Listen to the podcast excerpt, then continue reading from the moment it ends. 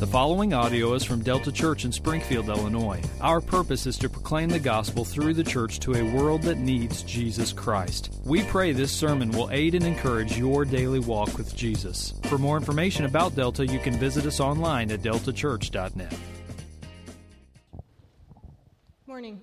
And the scripture this morning is 1 John chapter 5 verses 6 through 12. If you're using the black Pew Bible, that's going to be on page 1023. Please stand for the reading of God's word. 1 John chapter 5 verses 6 through 12. This is he who came by water and blood, Jesus Christ, not by the water only, but by the water and the blood. And the Spirit is the one who testifies, because the Spirit is the truth. For there are three that testify the Spirit, and the water, and the blood. And these three agree. If we receive the testimony of men, the testimony of God is greater. For this is the testimony of God that he has borne concerning his Son. Whoever believes in the Son of God has the testimony in himself. Whoever does not believe God has made him a liar, because he has not believed in the testimony that God has borne concerning his Son. And this is the testimony that God gave us eternal life, and this life is in his Son. Whoever has the Son has life. Whoever does not have the Son of God does not have life. The word of the Lord. Awesome. Good morning, Delta. How you guys doing? Good. It's good to be with you this morning. Um, we are nearing the end of our series in First John, John's first letter to the churches that he was the pastor over. And this morning, what we're going to see is this uh, that God is going to give uh, a testimony concerning his son. He's going to come along and give us various witnesses which are going to help confirm for us that Jesus truly is the Christ, Jesus is the Son of God. So, as Mallory is reading here, um, maybe some of these words seem um, sort of odd and out of place. John really hasn't used this language so far in his letter, things like the water and the blood and this idea um, of the spirit and testimony and these sorts of things. But this morning, I trust that God is going to make some things clear through me um, as we listen to um, Jesus speak to us from his word. So, let's pray, and then we'll, we'll dig in and get, get started. Jesus, we believe in the power of the Spirit to come and do what we cannot do, which is bring clarity to the Word of God in such a way to where hearts are changed and made new. We believe in the power of the Spirit to do that. I am incapable of doing this. The Spirit is fully capable of doing this. So, in the mighty and powerful name of Jesus, we ask that you, Holy Spirit, would come and bring clarity to the text, doing what you do best testifying to the truth of Jesus Christ as our Savior of great sinners. In Jesus' name I pray. Amen. Bertrand Russell was an atheistic philosopher who lived from 1872 until the year 1970. He was a prolific author, wrote books and articles, autobiography, all kinds of things. But one of his greatest works um, that is known most by people is a title of a book called Why I Am Not a Christian by Bertrand Russell. And in this book, what he did was he argued that all organized religions are the residue of the barbaric past. They dwindle to mere hypocritical superstitions, and ultimately they just have no basis in reality. That was really the premise of, of this book that he wrote. But on one occasion, someone came up to Bertrand Russell and asked him what he would say to God if he found himself standing before God.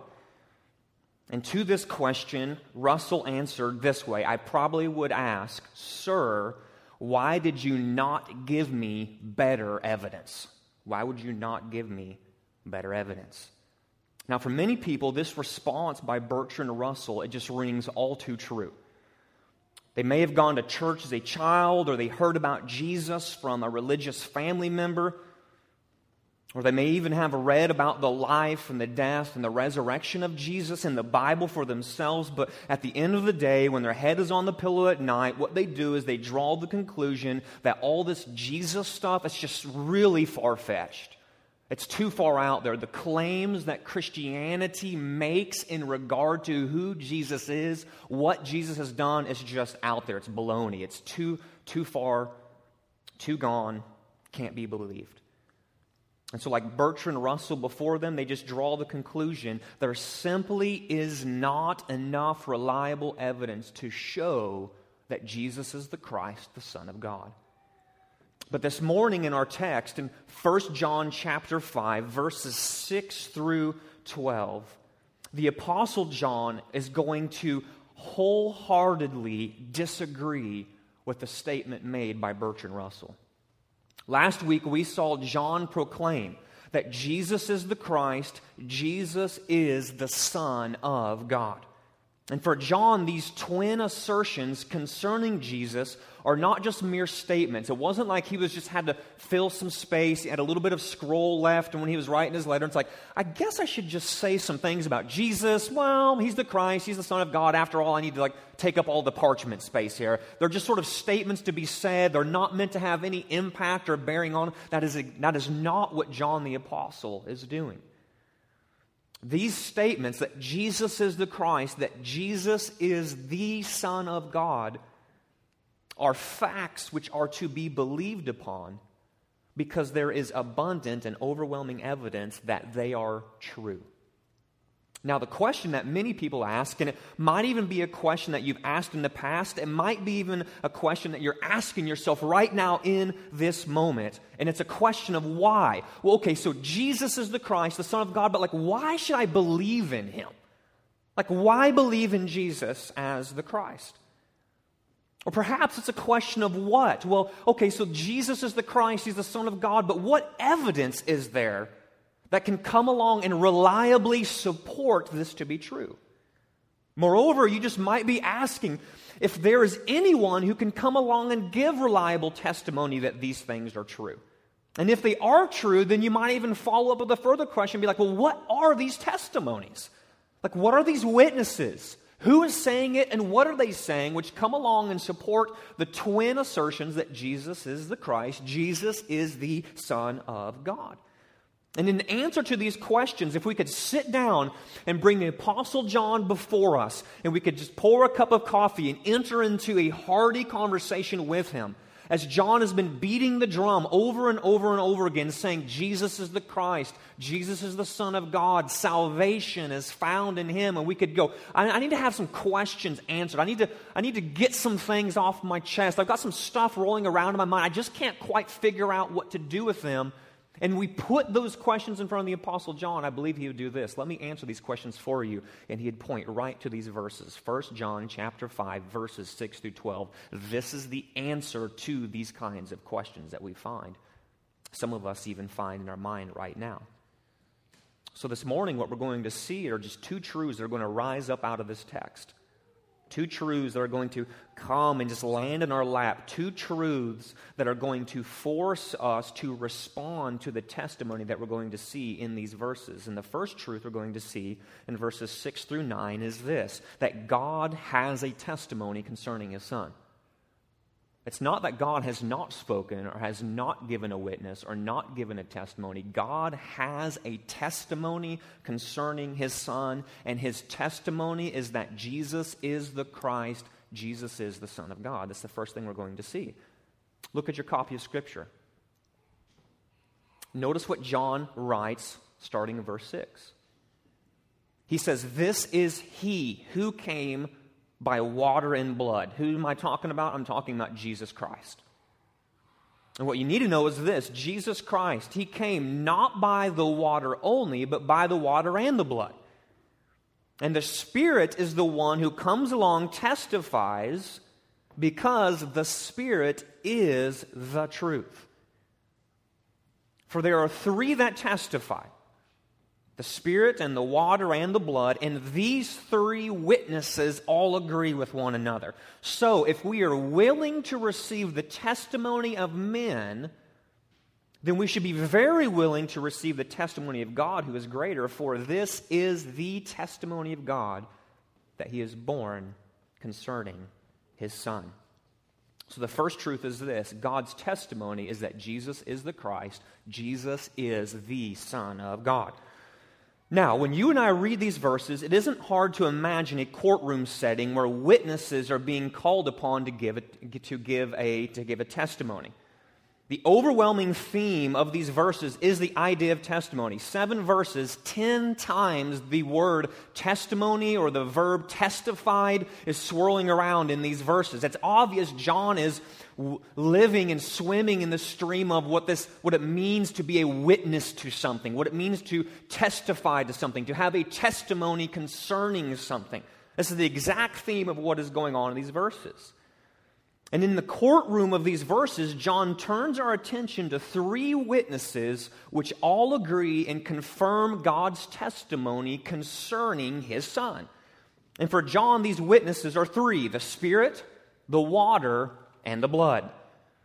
So the first witness that John calls to the stand is the witness of Jesus' baptism. This is what John was referring to when he wrote, This is he who came by water. When you read that word water, the idea that we're meant to have in mind is this the act of Jesus in his baptism, which he went through at the very beginning as he entered into his public ministry.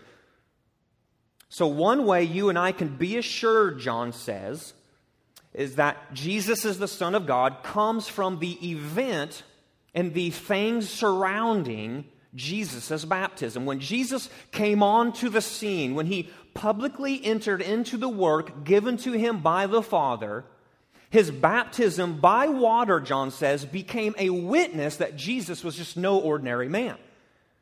So if you jump back into the Gospels, you can find this in Mark or Matthew chapter 3, you can find it in Mark chapter 1, and in Mark's Gospel, Mark recorded the baptism of Jesus like this. These are the words that Mark wrote when Jesus was baptized. Listen, there's going to be this theme, this idea of baptism, water, spirit, son. They're all going to mix around in these two verses that come out of Mark's gospel. He wrote this In those days, Jesus came from Nazareth of Galilee, and he was baptized by the, John the Baptist in the Jordan. And when Jesus came up out of the water, Immediately he saw the heavens being torn open and the Spirit descending on him like a dove. And a voice came from heaven saying, You are my beloved Son. It is in you I am well pleased. And so at his baptism, what you have is Jesus coming up out of the water. So there's that language from our verses this morning. You have the Spirit descending upon him, which is going to be some of the language we're going to get to here in a little bit. And then what you have is God the Father declaring that this one who just came up out of the water, this one who just had the Spirit descend on him like a dove, I am now declaring to you, he's not just Jesus of Nazareth. He's not just a Galilean carpenter. This is my Son, the Son of God incarnate in the flesh, and I am well pleased in him. In a nutshell, the baptism of Jesus was a Trinitarian witness which declared Jesus to be the Son of God. And essentially, Jesus' baptism says this Look at the Holy Spirit of God descending on him and anointing him. It says, Listen to the voice of the Father and his announcement concerning him. So for John, Jesus' baptism stands as a witness. Jesus is the Son of God, Jesus is the Christ. He's no mere ordinary man. Now, the second witness that the Apostle John calls to the stand is the crucifixion of Jesus. So when John the Apostle says, This is he who came by water, he's referencing the baptism of Christ. And then when he says, This is he who came by blood, what he's doing is he's making a reference to the crucifixion of Christ. This is what he's referring to. This is he who came by blood. Crucifixion. So now John is calling to the stand. Listen, the baptism of Jesus, it stands as a witness. Jesus is the Christ. Jesus is the Son of God. All right, thank you, sir. You can now sit down. I'm calling witness number two to the stand. I'm going to call the crucifixion of Christ. And the crucifixion of Christ comes and it takes the stand to bear witness that Jesus is no mere ordinary man. So, another way that you and I can be assured that Jesus is the Son of God is by looking at the events which surround the crucifixion of Christ. Through his baptism, Jesus was declared the Son of God. And set apart for his work, but through his death on the cross, Jesus, the Son of God, came to finish his work. Remember, to the churches that John is writing to, there were those who were trying to deceive them. Pastor Tom preached on this now several weeks ago. I was able to preach on this just a handful of weeks ago. The problem existing in the churches that fell under the leadership of the Apostle John was this. There were people who were in their midst coming along and they looked legit on the outside. They said right Jesus words, they said they believed right Jesus things, but when it came down to it, they failed to hit the mark because ultimately they were pulling people away from Christ, and the things they were saying about Jesus did not line up with the apostolic witness recorded for us in the teachings of the prophets and in the teachings of the apostles. That's been a lot of a real short summary of a lot of what we've been talking about in First John. And John is almost like trying to say here, like, remember, remember, there are people who are trying to, to deceive you. And when you read between the lines of these verses, I think what comes out is this that these deceivers were willing to accept that Jesus came by water.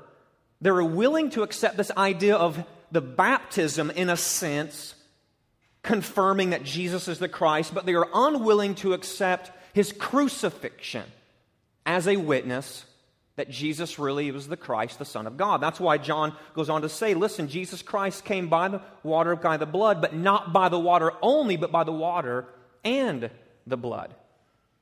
They held that the man Jesus became the Christ at his baptism, but then ceased being the Christ at his crucifixion. But against this, John comes along and argues that Jesus didn't become the Christ at his baptism and then the Spirit of Christ somehow leave the man Jesus at his crucifixion. Know that when Jesus was baptized, he was baptized as the Christ, and that when Jesus was crucified, he was crucified as the Christ. This is why John says what he says in that last part of verse 6 there. Jesus of Nazareth was not God's special agent who was adopted at his baptism but abandoned at the cross. He was and is the eternal Son of God who entered this world in time and space. He is the one who died as our wrath absorbing substitute. This ultimately is the good news of the cross. So just imagine if what these false teachers said was true, basically what they were saying was this that the Christ Spirit descended on Jesus at his baptism. It fueled him to be able to go around teaching, healing, doing miracles, pointing people to God. But that when the man went to the cross and when he was pinned to the tree, the Spirit of Christ left him so that ultimately who was being sacrificed on the cross wasn't God Himself for the sin of mankind, it was just the Galilean carpenter, the man Jesus. And if the false teachers, what they were saying was actually true, then we're in a world of hurt. Because now we don't have a legitimate sacrifice for our sins. We just have a man dying on a Roman cross like any other man in the history of Roman rule when criminals went to the cross and just died. So John comes along and says, No, no, no, no, no, no, no, no.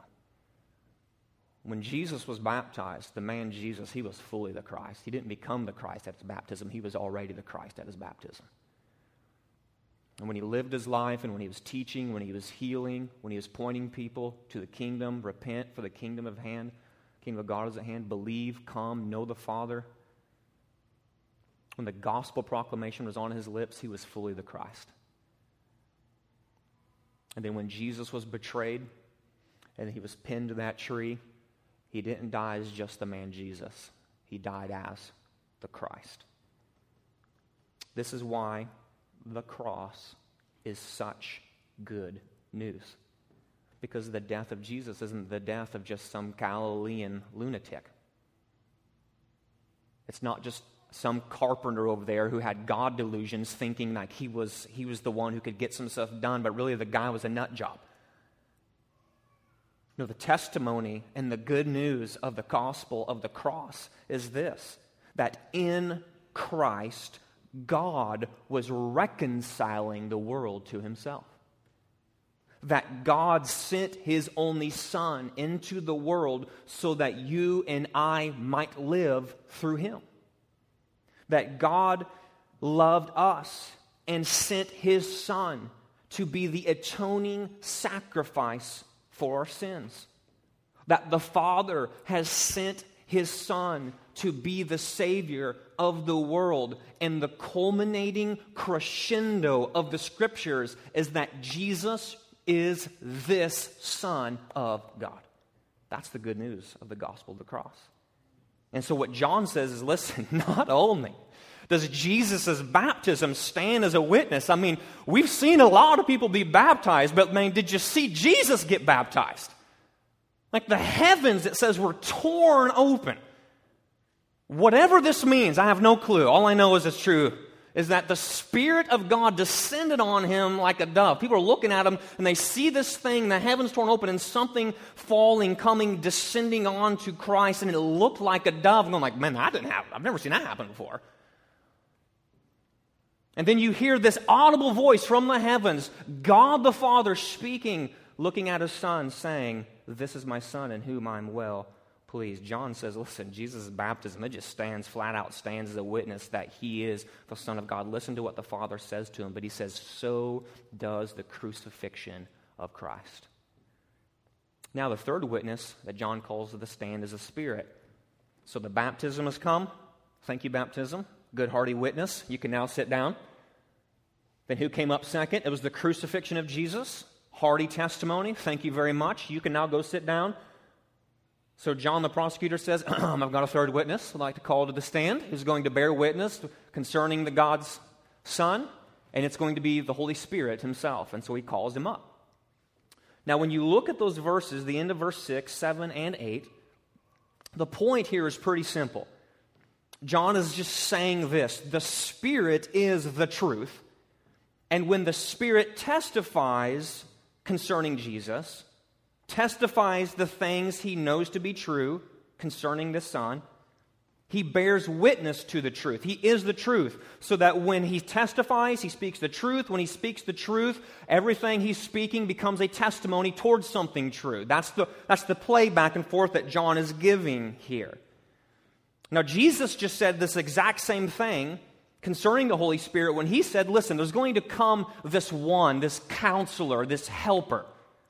And when this counselor comes, whom I am going to send to you from the Father, what you can know is this He is the Spirit of truth, Jesus says, who goes out from the Father. And what you need to know about the Spirit of truth is this He will testify about me. That's John chapter 15, verse 26. In short, the Apostle John's saying that the, when the, what the Spirit says is to be trusted. When he testifies concerning to Christ, he is to be trusted because the Spirit speaks God's truth. When the Spirit takes the witness stand, he has no need to declare, I swear by Almighty God, I'm going to tell the truth. Like, we have to do that. We go and take the witness stand in the court of law. What we have to do is say, I swear by something outside of myself that I'm really going to tell the truth. And I think what it is, it's a little indication that we know, like, we're not naturally inclined to be truth tellers, humanity. And so that's why we lay our hand on the Bible. And what we're saying is, like, like there's someone who is the truth. We're not the truth, there is someone else who is the truth and I'm swearing by this thing outside of myself, God help me to be a truth teller in this moment. The Spirit comes to take the stand, He doesn't have to do that. He doesn't have to say, I'm swearing on something outside of myself that I'm going to tell the truth. Basically, what he's saying is, I'm swearing upon myself because I am God and I am the truth, that what I'm speaking right now can be wholeheartedly received, it can be wholeheartedly believed. The Spirit is God, the God who is truth. Again, Jesus says this in John chapter 16, verses 13 and 14. When the Spirit of truth comes. So the Apostle John, he's not making anything up new, he's just repeating what Jesus has taught him. Jesus says, when the Spirit of truth comes, he will guide you into all the truth. For he will not speak on his own authority the Spirit isn't going to go rogue here and just start saying whatever He wants to say. But whatever the Spirit hears, he will speak, and he will declare to you the things that are come. The Spirit, Jesus says, will glorify me, for he will take what is mine and in turn declare it to you. So John just simply says, listen, when the Spirit and the water and the blood come together, what you have is a unified testimony of these three things agreeing to one common witness Jesus is the Christ, Jesus is the Son of God. They culminate together in one unified testimony, declaring these truths to be evident about Jesus. And the reason why they agree is because God Himself is behind them. John says ultimately, this is the testimony of God that He is borne concerning His Son. What? What is? These things Spirit, baptism, crucifixion. This, he says, is the testimony of God that he's borne concerning his son. And John says if we're willing to receive the testimony of men, especially when it is established by two or three witnesses, then how much more should we be willing to receive the testimony of God when he has just supplied his own threefold witness of the Spirit, the water, and the blood? What John is doing here is he's just sort of he's operating on an Old Testament assumption. You go read Deuteronomy chapter 19, verse 15, and as Moses was giving the law, he said this at the human level interactions between men and women. If someone were to come and accuse Dan Luce, Dan Luce, I'm accusing you of this crime, Moses said, we cannot convict Dan Luce of that crime unless two or three witnesses gather together and agree, corroborating, confirming that what we're accusing Dan Luce of is true. And so John is just simply saying this listen, if we're willing to operate on that assumption at the human level, that if two or three witnesses come together and they're unified in their testimony regarding one specific thing, and we go, listen, those two or three witnesses, they're corroborating, they're confirming one another, we're just simply going to believe it. Then John says, listen, if we're willing to receive the testimony of men in this way, how much more so should we receive the greater testimony of God who's just given his own threefold witness spirit, water, and blood? This is the testimony that God is borne concerning his son. So, what John is just doing is he's just calling us to see that God has clearly testified that Jesus Christ is the Son of God. And in complete contradiction to what Bertrand Russell said, God has given us ample evidence to believe. And what makes this testimony such good news for us and the world is that God has never testified like this concerning anyone else in the world. It's not like God is going around saying, and this person here I'm going to testify spirit, water, blood. And this person here, I'm going to testify to them, spirit, water, blood. And this person over here, and this person in the 1700s, and this person in the 1600s, and this person in America, and this person in China. He's not doing that. He's done it one time for one person Jesus of Nazareth, the Galilean carpenter. Concerning the testimony, it was a one off deal revolving around Jesus Christ. I mean, we could spend all our days searching the histories of mankind, and we will never, ever, ever find another person in all of history who has had this kind of testimony declared and confirmed about them. It's like what I said earlier no one has ever been baptized and had the Spirit of God descend on them like a dove. Nobody. One person, Jesus. No one has ever come up out of the baptismal waters and heard the audible voice of God declaring his delight in them? Nobody. One person Jesus. No one has ever been sent to die as the Savior of the world. Jesus has. Or had the noonday sun turned to black while they were dying on the cross. Matthew 27, verse 45. Or had the curtain of the temple split in two from top to bottom, coupled with an earthquake.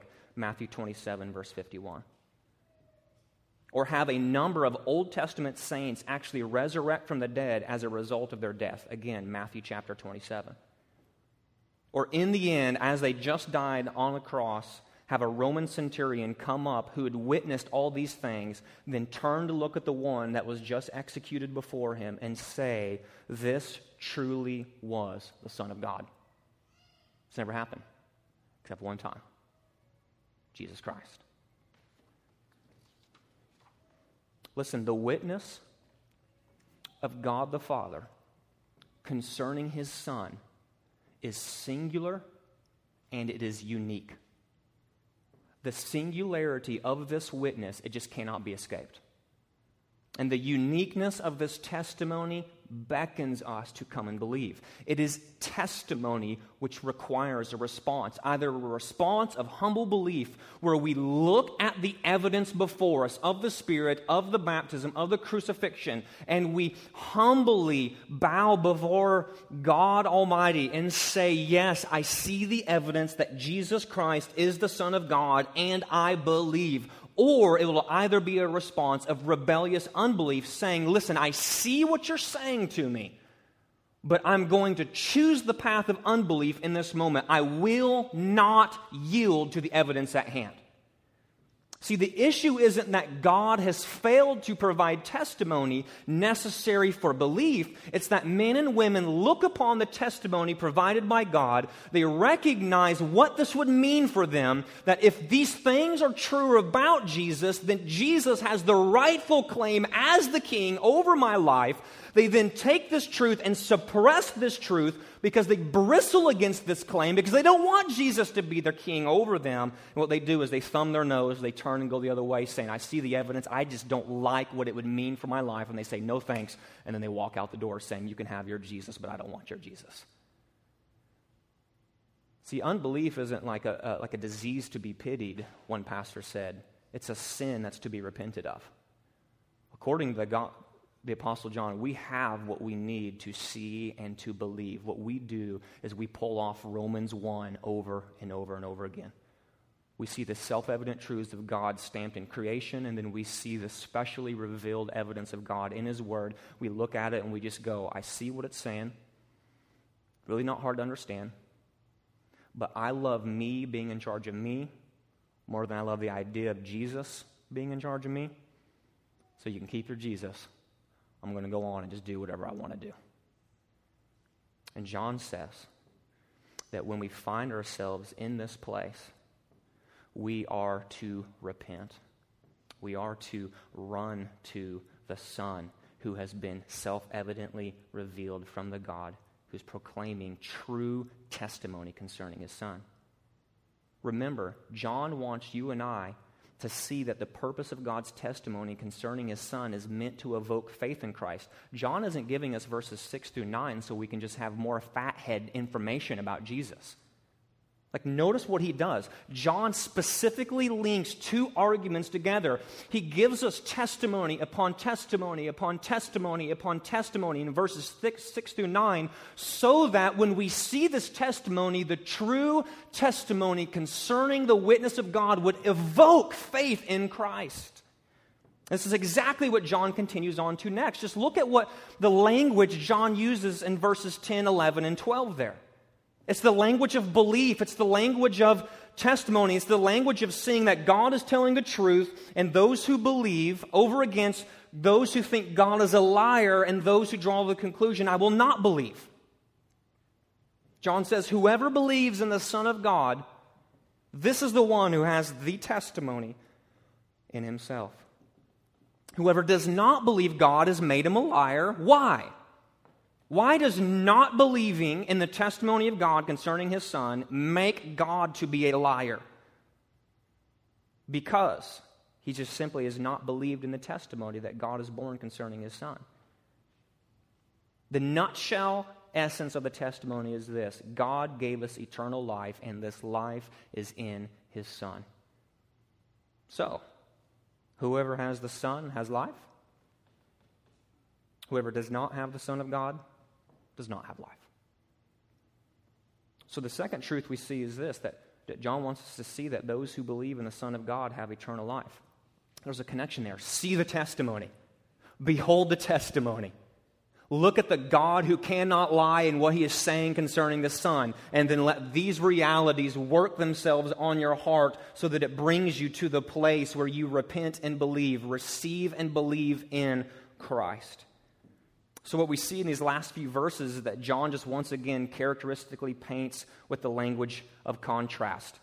Um, Bob Ross, anybody? Happy Little Trees. I think he's out on Netflix now. Is this right? Yeah, right. It's like you can watch every episode of Bob Ross. I know this guy doesn't know who Bob Ross is, man. Charles Campbell, you're killing me, man, that you don't know who Bob Ross is. But like Bob Ross, right, like the little painting scheme, um, he's got that little, you know, that little oval shaped deal with you put your thumb in and it's got all the little, you know, little daubs of paint on there and you're doing the thing. If John the Baptist were to be Bob Ross and he's got his little portrait thing up here, John has two colors on his little, his little palette, black and white. Painting an extravagant picture. But he's painting in black and white. This is just the language of stark contrast. It's no surprise. John has been doing this in basically almost every single verse all the way through his whole entire letter. He's like, truth. It's either this or this, man. There's no gray. Truth. You're either here or you're here. There's just, there's just no gray. Reality. You're either believing or you're not believing. And just over and over and over and over and over and over and over and over again, he's been doing this. And 10, 11, and 12, he's doing the exact same thing. So, what's he driving at here with this language of contrast, this picture he's painting for us? Just look at verse 11. He just boils down the testimony of God when he says, Listen, this is the testimony. So, what's the testimony of God? It's this, verse 11. God gave us eternal life, and this life is in his Son. You and I can have the gift of eternal life, and the gift of eternal life is wrapped up in the Son, who is the Christ. Eternal life can be found in him. And so John says, on one hand, there are those who have received God's testimony. What's true about them? These things are true about them. They believe in the Son of God. They have God's gift of eternal life in the Son. In short, beginning of verse 12, because they have the Son, they have eternal life. Truth. That's the black. He just painted that picture out for us. All revolving around that testimony centered there in verse 11. Now, what I want to do is just hit pause here real quick and just sort of pastorally apply something as we move on down the road, okay? I just want to hit pause and just say something here. Like, listen, one question you might be asking yourself is this Well, how can I know that I have truly believed in the Son of God. Because look at what John is saying here. Whoever believes in the Son of God, God has given us eternal life. Eternal life is found in the Son. Whoever has the Son has the life. And so some of us have a more sensitive soul. Some of us struggle and wrestle with assurance of salvation. Am I truly believing in the Son of God in a saving way? Am I truly trusting and resting in Him as my only hope of salvation? How can I know that I have truly believed in the Son of God? How can I know that I am a recipient of God's gift of eternal life in the Son? And to this, John says, whoever believes in the Son of God has this testimony in himself. For those of you in the NIV, I think it says something like this Whoever believes in the Son of God has this testimony in his heart. Has this testimony in his heart. See, one way that you can know that God the Father by the Spirit has brought you to the place of genuine belief in the Son of God is because right now, as you hear these words from the Bible, the Spirit of God is confirming to your spirit, yes, you are a child of God. Yes, you are in Christ. Yes, your belief in the Son of God is genuine, true. You're singing songs, you're hearing the Word of God preached, and you find yourself going, Yes! Like, I see these things to be true. And what the Bible teaches us is that those of us who are dead and outside of Christ, we don't respond that way to the truths of who Jesus is preached and to the truths of who Jesus is sung. But when we come to the place where our hearts are stirred and our, our emotions are just going right with the truths of the Word of God being preached and the Word of God being sung, what we don't do is say, Man, I don't know, and who's this, and I don't know where it's coming from. What we can do is rest in the assurance that the Spirit of God is the one who's confirming these things in us. See, for some of us, the reason why we struggle is because that we're just we're so spiritually distracted. Right? My wife's having conversations with with a friend, and I've had these conversations with others where they struggle with this truth. Man, like, I don't know if I'm truly believing in the Son of God, and I don't know if I'm received the gift of eternal life. I don't know if I really have the Son. Therefore, I don't really know that I have life. And it's like, well, I mean, all sign and evidence on the outside of your life seems to point to these truths. And so John simply says this like one of the ways you can know that these truths are true of you is because you have this testimony in your heart. You have this testimony in yourself. But the thing is, we so often get so spiritually busy, so spiritually distracted, that what we do is we just find ourselves unable to just to be quiet, sit still, and know that God is God and listening for Him to, to speak to us. To come along and just pour into our heart, like, listen, you really are the child of God. Because we get so busy. I got to go here, and I got to go see, and I got to go do, and I got to go perform, and I got to go think, and I got it, and I got it, and I got it, I got it, I got it. Then what you do is you go months, you go years. Some of us have gone decades struggling with assurance because we just don't spiritually rest. I was reading Psalm 46 this morning, and that's one of the lines towards the bottom there, bottom of Psalm 46. Psalm 46 is filled with the language of turmoil. Then eventually the psalmist gets down to the end and is like, listen, be still and know that I'm God.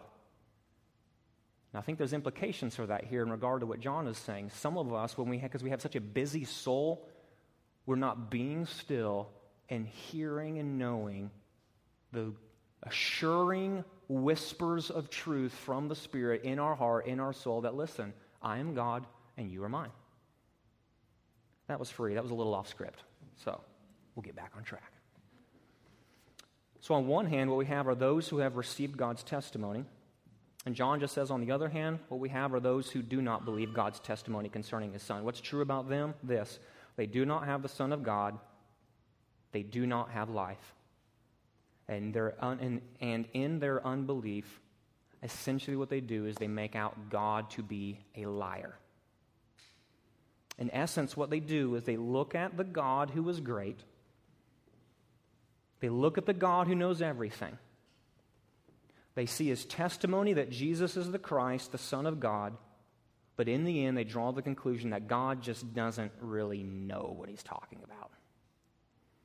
It's as if they're patting God on the back and saying, Listen, God, I know you know everything, and I know you really think that Jesus was the Son of God, but you just have to really understand I know better than you on this one, and I'm just. I'm just going to choose to disagree with you on the fact that Jesus is the Son of God. Like, right? It's like, how condescending is that?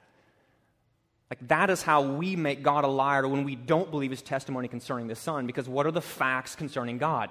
Knows everything, truth teller, no lie can be in him. So if he knows everything, then he's going to in turn factually, truthfully relay everything he knows to us. And if God the Father says, Look at Jesus, he is the Christ, he is the Son. And then we come along and, like, hmm, God, you know, I, mean, I know you know everything. I know you really believe that Jesus is the Son of God, but I actually know better than you on this one. Jesus really isn't the Son of God. I'm going to choose to not believe what you say about Jesus. And John says, listen, like this is just prideful arrogance par excellence. To approach God and say, you know everything. And you can't lie, but I'm actually going to outwit you on this one. Jesus really isn't the Son of God. That's how, we, that's how we make God a liar, because we look at him and go, There's no way you can be telling the truth right now. I am calling you right now, God, a liar, not a truth teller. In my unbelief, as I refuse to submit to the evidence given to us. Now, what are we to do with these things?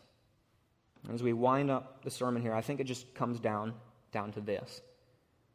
Right, the content of these verses, like, you, you read them, and like I struggled with this, trying to think about this, and surely some of you guys are there thinking about it as well. Like, you read this and you're sort of like, like, what's this about? Like, this feels like some sort of distant theological argument like John was having with some false teachers in his church. Like, why does this have any impact or any bearing on me? Like, good for him, you know. Way to go, John. You helped your church out 2,000 years ago. But, like, what does that like mean for you as a UIS student? Like, what does that mean for you working at Bun Gourmet? And I think the implications are this like, they're, they're, they're everywhere. Right? The reason why it's important for you and I to know that God has testified concerning his son is this because when we know what makes for a reliable witness concerning Jesus, then we can know what makes for an unreliable witness concerning Jesus. So you have the Apostle John come along and saying this if you want to know that Jesus can be believed, received as the Christ, the Son of God, you don't have to go fishing around. I'm telling you, spirit, water, blood. It's these three things. These are the ones that are going to be the reliable witness to us. God has spoken these things to His Word. His Word is the culminating point of showing us the baptism, the crucifixion, and the Spirit working through, through the Word. Like, these are the things. We don't have to go beyond this to be able to understand the witness that God has given concerning His Son. But if you think about it, there's all kinds of religions, all kinds of leaders, and all kinds of books which come along and propose the exact opposite of what I just said. Let me just think about it. They come along at various times and in various ways. They make the claim that, listen, yes, the Bible, oh, so good for the Bible, but I've got something a little bit better. It's going to help us understand God a little bit more fully. It's going to help us understand Jesus a little, a little bit better. But when you begin to examine their claims, what becomes clear is that their testimony clearly falls outside the bounds of God's clear witness. So, in some way or another, what they say doesn't confirm the witness of the Spirit, the water, and the blood. Rather, their witness contradicts the testimony of God concerning His Son. So, when it comes to religions like Hinduism, Buddhism, or Islam, you do not have true witnesses concerning Jesus.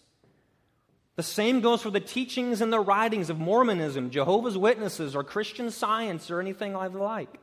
In some way or another, when you examine the claims of these religions and examine the claims of these writings and these teachings, no matter how much they might say they are agree with Jesus, they're pro Jesus, they're flowing in the stream of Christianity in some way or another, when you start to see what they think and believe regarding Christ, they wind up either denying the work of Jesus, that he was sent by God to be the Savior of the world, they deny his Christness. Or they wind up denying the deity of Jesus, that he is actually the Son of God incarnate. And so this really matters, right? So when you go into the workplace tomorrow, if someone comes along to you and says, like, hey, I'm really pro Jesus, but I'm part of the Jehovah's Witnesses down the road, like, what we're to do is to start narrowing it down and, like, you can make a beeline to Christ. Tell me about who Jesus is. In some way, they're going to deny the testimony of God's witness concerning his son given for us here in the Word. And you need to know this because when we receive the testimony of God's witness concerning his son, the good news of the gospel, what the gospel does is it in turn changes us, saves us, then makes us witnesses so that we can in turn then go out as witnesses bearing witness to the witness of God's testimony. Does that make sense? God's testimony, God's witness, the good news of Jesus wrapped up in that makes us witnesses. And so we got to know what to go out and say and to point people to so that people can see Jesus rightly. Testimony of the Spirit, testimony of the baptism, testimony of his crucifixion. See, our job as witnesses isn't to try to come up with some sort of new way of testifying to Jesus. We're just simply called to live out God's truth as we testify to God's Son in a world that just desperately needs to see this witness. In a way, as we witness to them, we are calling them to the realities of this great hymn. You ever heard of the hymn, Tis So Sweet to Trust in Jesus? Some of us old school brothers who are in the Southern Baptist world, we will know that one. Amen over there. That's my brother right there. One of the verses in that hymn is this Oh, how sweet to trust in Jesus, just to trust his cleansing blood, and in simple faith to plunge me neath the healing, cleansing flood. Jesus, Jesus, how I trust him, how I've proved him over and over. Jesus, Jesus, precious, precious Jesus, oh, for grace to trust him more. That's what, that's what God's calling us out to do is to be a witness to Christ, calling other people to the reality that it is really, really sweet to trust in Jesus. And we can take him at his word. His baptism and his crucifixion are true witnesses to the realities of who he is. Let's pray. God, your word is good, and your word does not falter, it does not fail, it does not lie. Because your word the Bible is a reflection of you, and you're the God who is true. You're the God who tells truth. You're the God who cannot lie. So, Father, in these moments, as we are just thinking about some of these things, a lot's been said. I, I, I acknowledge that. But God, I pray by your Spirit, you would take one truth that was spoken today and right now that you would just press that home on the hearts and the minds of my brothers and sisters here in front of me.